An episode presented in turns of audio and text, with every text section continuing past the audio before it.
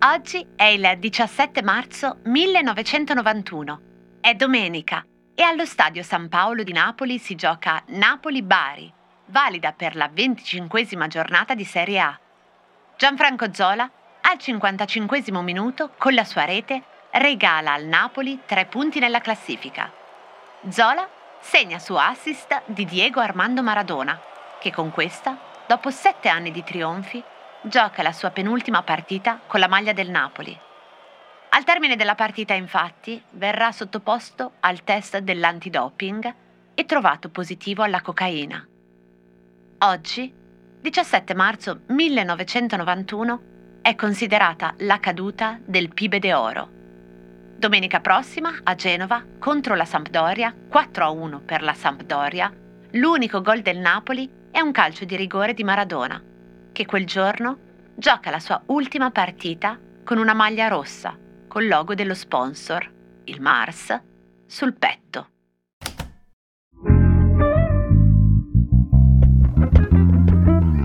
Cose arrivate da vari luoghi, epoche e situazioni. Sono sintomi, sono diagnosi e a volte sono soluzioni. Messe una accanto all'altra ci raccontano chi siamo.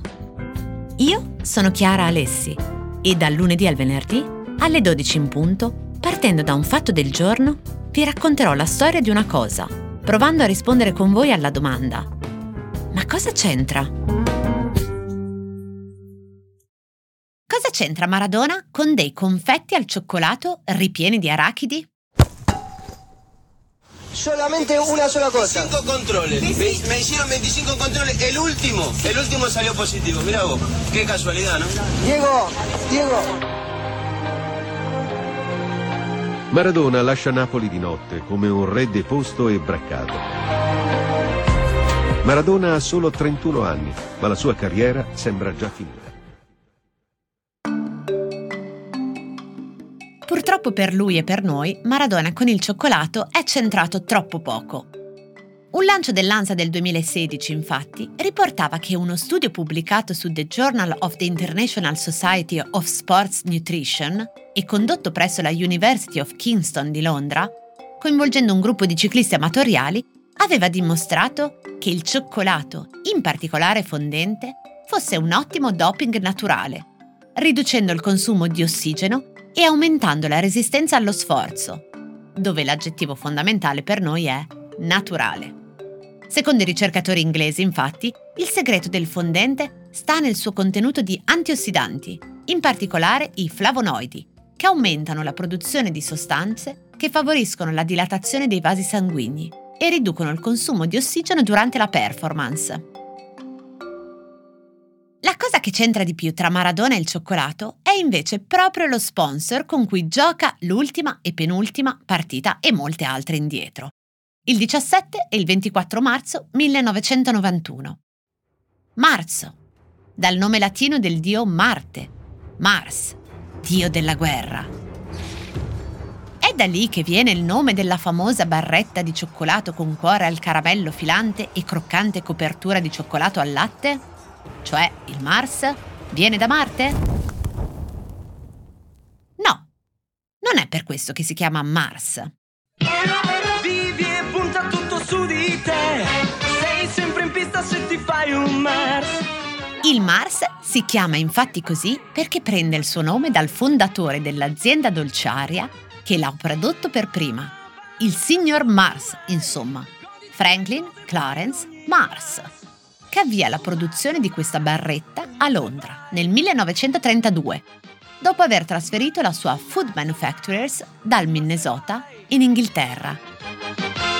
Ma ti aiuta, lo sai, lavoro, pausa, gioco che fai.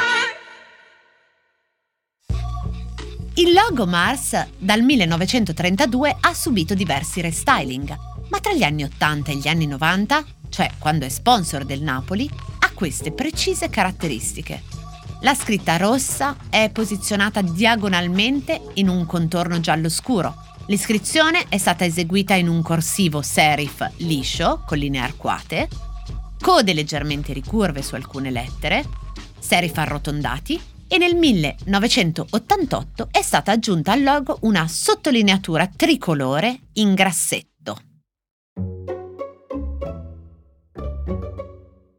Peccato però che sulla maglia del Napoli la scritta Mars non ha nulla di tutto questo. Non il colore rosso contornato d'oro, perché il logo compare sempre in bianco oppure in nero, non la diagonalità, perché è scritto dritto, e non la sottolineatura. Insomma, sembra quasi un marchio contraffatto. Cosa c'entra questo con i confetti di cioccolato ripieni di arachidi che noi conosciamo come M&M's? Forrest Edward Mars, figlio del fondatore Franklin, decise di tornare negli Stati Uniti e firmò un accordo con Bruce Murray per fondare la M&M Limited, la quale nel 1941 creò gli M&M's, immesse nel consumo generale solo nel 1945. M&M's destinate a diventare il brand di punta del gruppo. Ma la compagnia dolciaria britannica Roundtree accusava la società di Mars e Murray, la M&M Limited appunto, di aver loro copiato le Smarties. Ve le ricordate?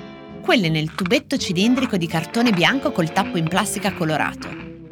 Quindi gli imporrà di non commercializzarle in Italia e negli altri paesi europei dove era presente con gli Smarties, fino al 1986, quando Mars riacquisterà la piena titolarità.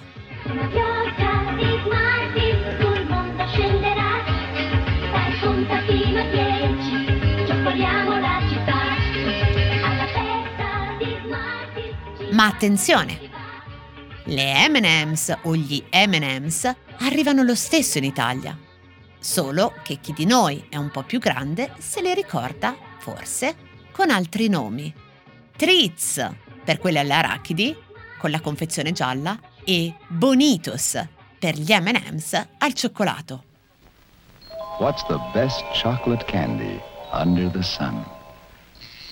In your wildest dreams, not this one. What a chocolate mess. But with M&M's chocolate candies, there's no chocolate mess.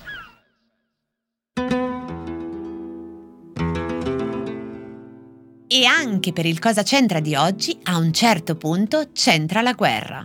Perché sembra che l'ispirazione all'invenzione dei due prodotti, sia delle Smarties che degli M&M's, venne dalla visita che Forrest Mars e George Harris, i due chairman, effettuarono insieme in Spagna nel 1937, durante la guerra civile in corso nel paese.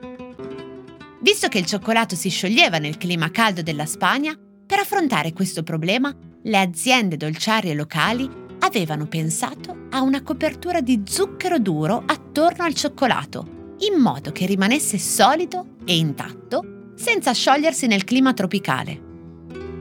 E non sappiamo se questo abbia inciso in alcun modo sull'esito della guerra, ma, a proposito di doping, vale la pena ricordare che derrate di M&M's e barrette varie al cioccolato furono riservate ai militari americani durante la Seconda Guerra Mondiale.